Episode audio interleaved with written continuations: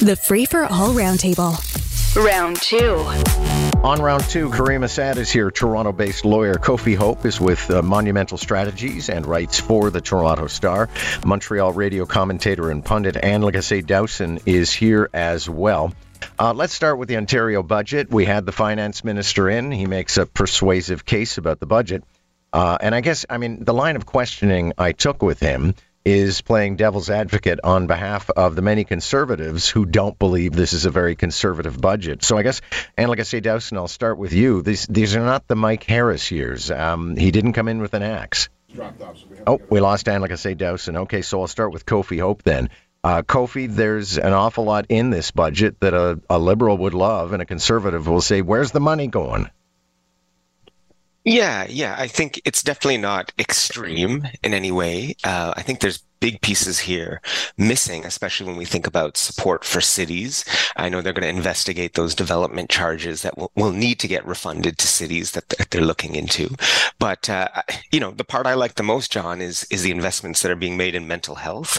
Um, it's, it's not enough, but clearly we see it every day on our streets, in the subway, you know, the mental health crisis we're facing, and they're investing in that. And I think that's reflective of both this government understanding the need there and also, you know, where they're at in the cycle in the polling and the fact that they want to continue to be popular and they want to, like all governments, as they're getting closer to an election, continue to invest in communities so that they can have those folks show up and vote for them. And Lagacé Dowson, I'll come back to you because we managed to restore the connection. And it's hard to accuse this government of being meanie conservatives.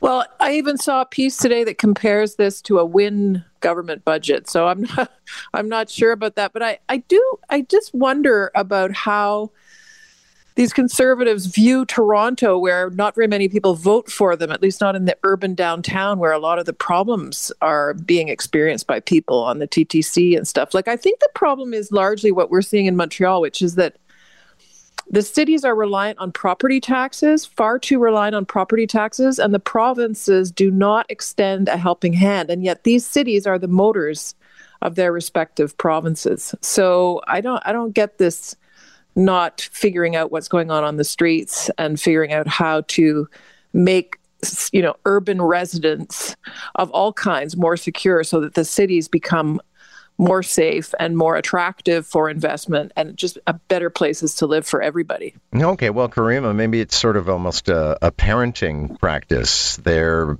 to strong arm us into getting our affairs in order. I don't know that it's that simple. And uh, obviously, the Ford government has previously proven itself very willing to meddle directly in city affairs, whether it's slashing the number of counselors or changing how uh, the ballot is allowed to be presented. So there is that willingness, but it, seems to be a one sided um, approach and, and not actually providing support that's needed. So, whenever looking at the budget or thinking about these numbers, for me, the question is how will this affect the average person? Is this going to put more food on plates? Is this going to get people more care that they need, more supports, things that will address social determinants of unrest. And I don't really see that here.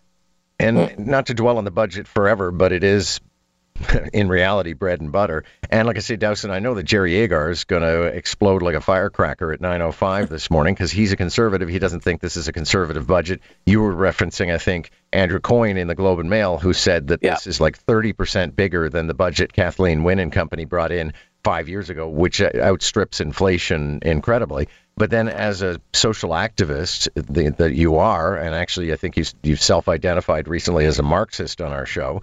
Um, no, I didn't. no, okay. What, what, the heck? Okay. Socialist for okay. sure. Democratic socialist. I've I read Capital.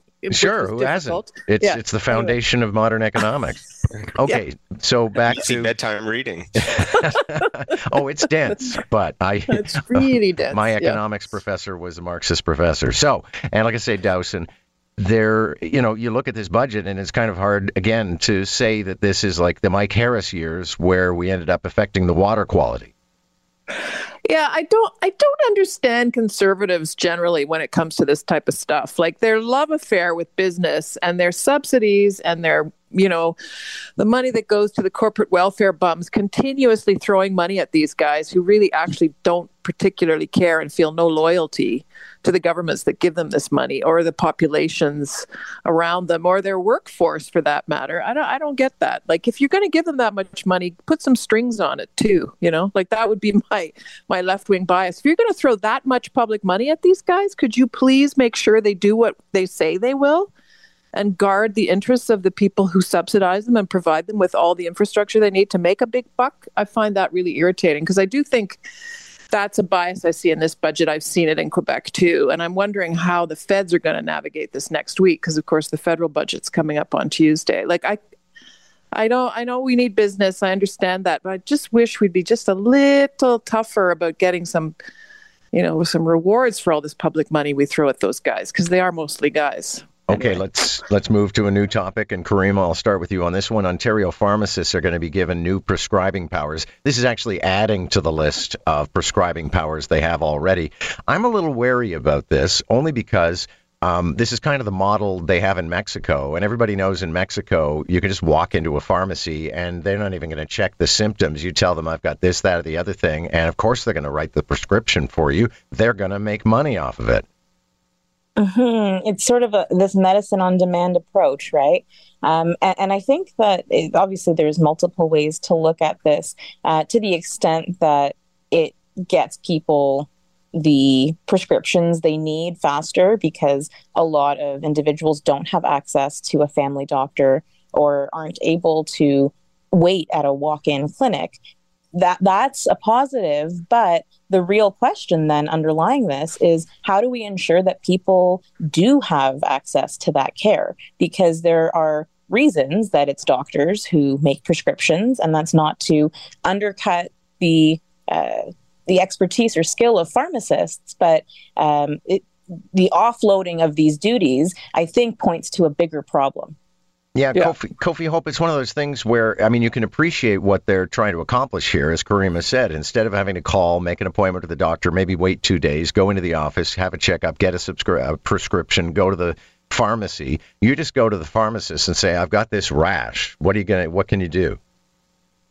Yeah. And you know what? Our, our system was built around acute care, right? Like when you get your leg broken, you go to a hospital, you get treated, because that's what healthcare was like in the 70s when our system was created. And now we have an older, longer living population. Most things are chronic. Most conditions are not best suited in the more expensive parts of our system, like hospitals, like even going to your, your doctor's office. And so I'm okay with this. I don't know if it's if it's the right move yet. I think it's worth trying. I think we have a healthcare system that has to change, that has to get updated with the times, and doing it in a, in a more accessible way and a cheaper way may make sense. But I think you bring up a good point, John. We have to make sure there's quality control and that things aren't getting overprescribed. But I'm actually generally okay with trying interventions like this to figure out how can we do this more effectively? Because our system right now costs a lot of money and is not giving us great outcomes. And Lagacé Dowson, it's not like you can go to the pharmacist and get fentanyl, but still, uh, the pharmacist turns a profit on whatever they decide that you might need. Yeah, the pharmacists and Big Pharma, I'm sure they're all very happy about this, right? Big Pharma having made unbelievable profits during the pandemic. But anyway, I I'm a big fan of nurse practitioners. I would like to see nurse practitioners who actually can see patients, examine them and then and then prescribe. That's something that's growing here in Quebec and I don't I don't see any mention of it in this particular budget and I think you do need diagnostic eyes on people. You can't just say, "Oh, that rash. Hmm, here, take this." You know, who knows what the cause of it is? So I'm I'm a fan of building that sector of the economy because I agree with Kofi. Like it, we don't need as much intensive care; we need chronic care provisions. And uh, meanwhile, one fifth of us don't even have doctors to go to. So I I don't see enough being done to address lack of access. Like you can't once you're in the medical system, it seems to work fairly well, the public system but it's really hard to get into it for a lot of people. So that's something that I, I think is uh, in need of more uh, work, and I, I think nurse practitioners is part of that solution. Joe Biden's plane, Air Force One, descended out of the fog and landed in Ottawa last evening. He went for dinner with Justin Trudeau and Sophie Gregoire. Today he'll be on Parliament Hill. He'll deliver a speech. I'm attending. I'm all excited. I'm a geek, a geek that way. Uh, but I'm wondering what the takeaway from any of this is. Caryma Sa'd, certainly a lot of people will point to the new agreement on borders, which is somewhat of a surprise. And if you want to get into uh, politics, it kind of takes a weapon away from the conservatives.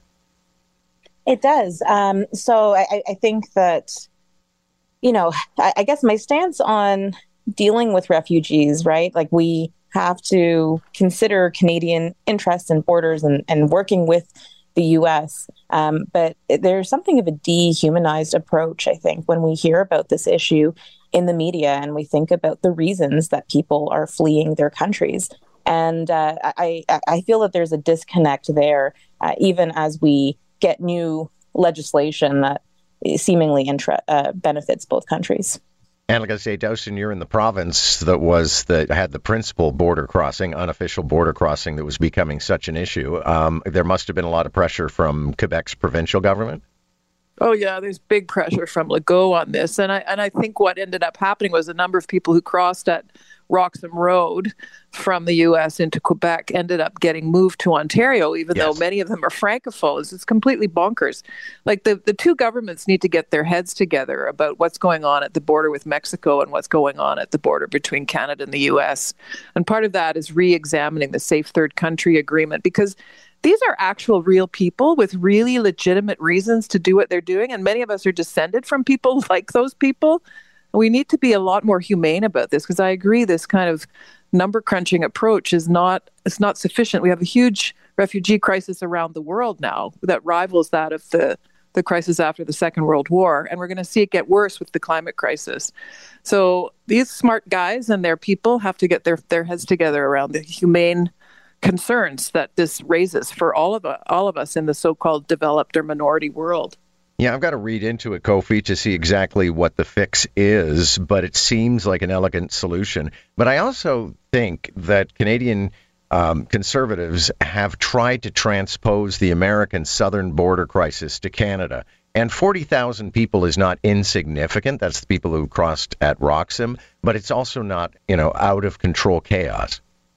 No. no, it's not. And, and and you look at it with with the crisis in Ukraine, how quickly we were able to move to, to bring in tens of thousands of folks who are refugees. And you know, I'll be honest, I think internationally, there's any place where you see kind of discrimination or bias in policy from countries, it's it's our refugee policy, right? We we pick and choose, we decide when certain refugees are deserving, when they're not.